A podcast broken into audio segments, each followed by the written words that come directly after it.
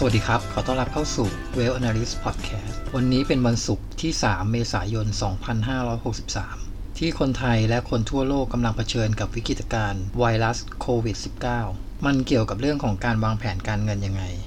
คือผมอยากจะอธิบายอย่างนี้นะครับ ปัญหาปัจจุบันผมเชื่อมั่นว่าน่าจะเกิน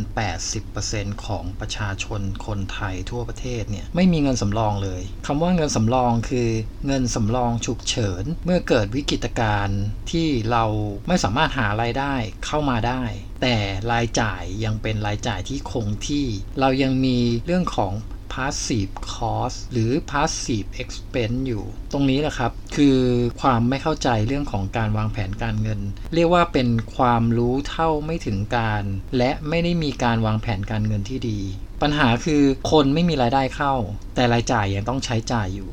เรามัวหวังพึ่งรัฐบาล พึ่งสังคม พึ่งอะไรต่างๆ มันไม่ทันครับ ประเด็นของเรื่องของการวางแผนการเงินเนี่ย ถ้าเราดูในเรื่องของพีระมิดการเงินเนี่ย เราจะเห็นชัดเจนว่าฐานของพีระมิดมันคือเรื่องของการสร้างเงินสำรองฉุกเฉิน ก่อนที่จะไปสร้างเงินสำรองฉุกเฉินเนี่ยเราจะต้องทำบัญชีรายรับรายจ่ายส่วนตัว บัญชีรายรับรายจ่ายของธุรกิจขึ้นมาเพื่อให้รู้ว่ารายจ่ายที่เราจะต้องจ่ายในแต่ละเดือนเนี่ยมันอยู่ที่ประมาณเท่าไหร่ สิ่งที่ควรจะทำคือเราเก็บข้อมูล เราทำบัญชีเนี่ยหปีเลยครับ เพราะว่าบางช่วงเนี่ย มันจะมีเรื่องของค่าใช้จ่ายที่สูง อย่างเช่น ค่าเทอมลูกมันจะมาเป็นช่วงนะครับ ช่วงก่อนเปิดเทอมจะมีค่าเทอม ค่าหนังสือ ค่าชุดนักเรียน นู่นนั่นนี่นะครับ หรือค่าประกันรถ ประกันบ้าน ประกันชีวิต ประกันสุขภาพ มันไม่ได้มาทุกเดือน แต่บางครั้งเราใช้วิธีการจ่ายเป็นรายปี ปีหนึ่งของแต่ละค่าใช้จ่าย มันก็จะเกิดขึ้นแค่ครั้งเดียวในปีนั้นๆ ทีนี้เนี่ย ถ้าเราวางแผนการเงินด้วยกัน ทำบัญชีรายรับรายจ่ายเป็นปีขึ้นมาเนี่ย เราจะเห็นภาพรวมแล้วว่าทั้งปีเรามีรายจ่ายประมาณเท่าไหร่ หาค่าเฉลี่ยออกมาครับ เมื่อได้ค่าเฉลี่ยของแต่ละเดือนออกมาแล้วเนี่ย สิ่งที่ควรจะมานั่งคิดต่อไปก็คือ เราจะต้องมีการเก็บเงินสำรองฉุกเฉินก้อนนี้ไว้นะครับสำรองไว้เพื่ออะไร ไว้เพื่อรองรับเรื่องของการเกิดวิกฤตการณ์หรือไม่ต้องเกิดโควิด 20 โควิด 21 ขึ้นมาหรอกครับ แค่เกิดวิกฤตการณ์กับบริษัทนายจ้างของเรา จนมันอาจจะทำให้เราจะต้อง ออกจากงาน เปลี่ยนงาน มีความเครียดในงาน หรือเจ็บป่วยไม่สบาย มีปัญหาสุขภาพถูกเลิกจ้าง เงินสำรองฉุกเฉินจะช่วยเราตรงนี้ครับ เมื่อก่อนเนี่ยเขาจะบอกว่าคนทุกคนควรจะมีเงินสำรองฉุกเฉินเอาไว้อย่างน้อย อย่างน้อยนะครับ3-6 เดือน ถ้าไม่เกิดเหตุการณ์อะไรมันก็เพียงพออยู่แหละครับ แต่ผมจะเล่าให้ฟังเรื่องของวิกฤตการณ์ Hamburger Crisis ที่เกิดขึ้นในอเมริกาตั้งแต่ปี 2008 ก็ 12 ปีมาละ วิกฤตการณ์ช่วงนั้นเนี่ยเกิดขึ้นจากเรื่องของกองทุนตราสารหนี้ที่เข้าไปถือหนี้เสียที่เครดิตมันไม่เป็นไปตามความเป็นจริง อันนี้ลองไปหารายละเอียด ศึกษาดูเพิ่มเติมนะครับ ช่วงนั้นเนี่ยทำให้คนอเมริกาส่วนใหญ่ตกงานมากกว่า 6 เดือน ประเด็นคือตกงานมากกว่า 6 เดือน แต่มีเงินสำรองแค่ 6 เดือน แล้วจะทำยังไงต่อไปครับ พยายามหางานใหม่แล้ว ก็ยังหาไม่ได้ เขาเลยมีการปรับเรื่องของวงเงินสำรองฉุกเฉินขึ้นมาจาก 3 เดือนถึง 6 เดือนเนี่ยกลายเป็น 6 เดือนถึง 1 ปีเป็นอย่างน้อยนะครับ แล้วก็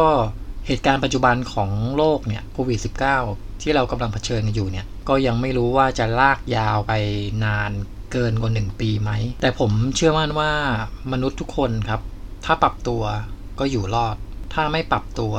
ต่อให้คุณมีเงินสำรองฉุกเฉิน 2 ปี 3 ปี แต่โลกมันหมุนไปเร็วเนี่ย วิธีการใช้ชีวิตของคนเปลี่ยนไปด้วยอย่างรวดเร็ว เงินสำรองแค่ไหนก็ไม่พอครับ ที่สำคัญเลยคือเราต้องมีการปรับตัวเอง แล้วก็พัฒนาตัวเอง สร้างองค์ความรู้ให้เกิดขึ้น หาความรู้ใหม่ๆ ใช้เวลาว่างให้เป็นประโยชน์ หาไรายได้มากกว่าหนึ่งทาง อันนี้จะช่วยได้ ความมั่นคงเนี่ย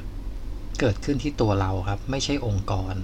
องค์กรจะล้มเมื่อไหร่ก็ได้ องค์กรจะเอาเราออกเมื่อไหร่ก็ได้ เราเป็นแค่ฟันเฟืองตัวหนึ่ง หรือธุรกิจของเราเองเนี่ยจะล้มเมื่อไหร่ก็ได้ เช่นกัน เคยทำยังไงมาเมื่อ 10 ปีที่แล้ว ณ วันนี้อาจจะไม่ใช่แล้วครับ ต้องเปลี่ยนความคิด พื้นฐานของการวางแผนการเงิน บอกไว้ชัดเจนครับว่า คนเราจะต้องมีเงินสำรองฉุกเฉิน ทุกคนนะครับ แล้วแต่ว่ามากน้อยแค่ไหนแล้วแต่รายจ่ายของแต่ละคน เงินสำรองฉุกเฉินเนี่ย มันจะมีประโยชน์ยังไง ถ้าเกิดเหตุการณ์แบบนี้ อย่างน้อยเนี่ยเมื่อคุณรู้ว่าคุณมีเงินสำรองฉุกเฉินไว้อยู่อย่างน้อย 6 เดือน คุณยังสามารถหาวิธีการปรับตัว เพื่อให้อยู่รอดได้ไปอีก 6 เดือน หาวิธีการสร้างรายได้ช่องทางใหม่ 6 เดือน ตกงานสามารถหางานใหม่ได้แต่ถ้าเป็นคนที่อายุมาก 45 50 ขึ้นไปเนี่ย พอถ้าสมมติไปเจอเหตุการณ์ที่โดนปลดคน โดนปลดพนักงานเนี่ย คุณอาจจะต้องสำรองเพิ่มนะครับ แต่ในการสำรองฉุกเฉิน ผมไม่แนะนำให้คุณเอาเงินทั้งหมดไปฝากไว้ที่ธนาคารอย่างเดียว เพราะมันจะเกิดเลซี่มันนี่ถ้าคุณสำรองในผลิตภัณฑ์ทางการเงินที่ให้ผลตอบแทนต่ำมากๆเนี่ยเงินของคุณจะด้อยค่าลงไปเรื่อยๆ ให้กระจายการเก็บครับ ในธนาคารได้ส่วนหนึ่งครับ แล้วแต่ใครจะเก็บว่า 2 เดือน 3 เดือนก็แล้วแต่ ส่วนที่เหลือผมแนะนำว่าให้ไปใส่ไว้ในที่ที่ ผลตอบแทนมากกว่าดอกเบี้ยเงินฝากธนาคาร แต่มีสภาพคล่อง ในปัจจุบันยังพอหาได้อยู่ครับ พวกมันนี่มาเก็ตดอกเบี้ย หรือเรียกว่าผลตอบแทนต่อปีคิดออกมาแล้วก็ 1%แต่เรามีสภาพคล่องมากกว่าเงินฝากประจำครับ เกิดเหตุการณ์เราสามารถถอนมาได้ ถอนมาอาจจะรอนิดนึงครับ ใช้เวลารอนิดนึง 2-3 วันเงินเข้าบัญชีเรา ก่อนที่จะใช้เงินเราก็ต้องรู้อยู่แล้วครับ ว่าเราจะใช้เงินวันไหน